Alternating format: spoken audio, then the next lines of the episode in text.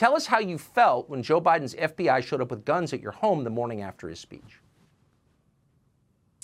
I was terrified. And I'll be honest with you, when my daughter woke me up telling me there were three armed FBI officers at my door, I thought she was joking. And I immediately tried to throw clothes on. I called my husband. I was crying. My knees were shaking. And even though I knew I'd done nothing wrong, after seeing Joe Biden's speech the night before, I thought, oh my God, this is political. And I was frightened. I truly thought they can take me out of here in handcuffs.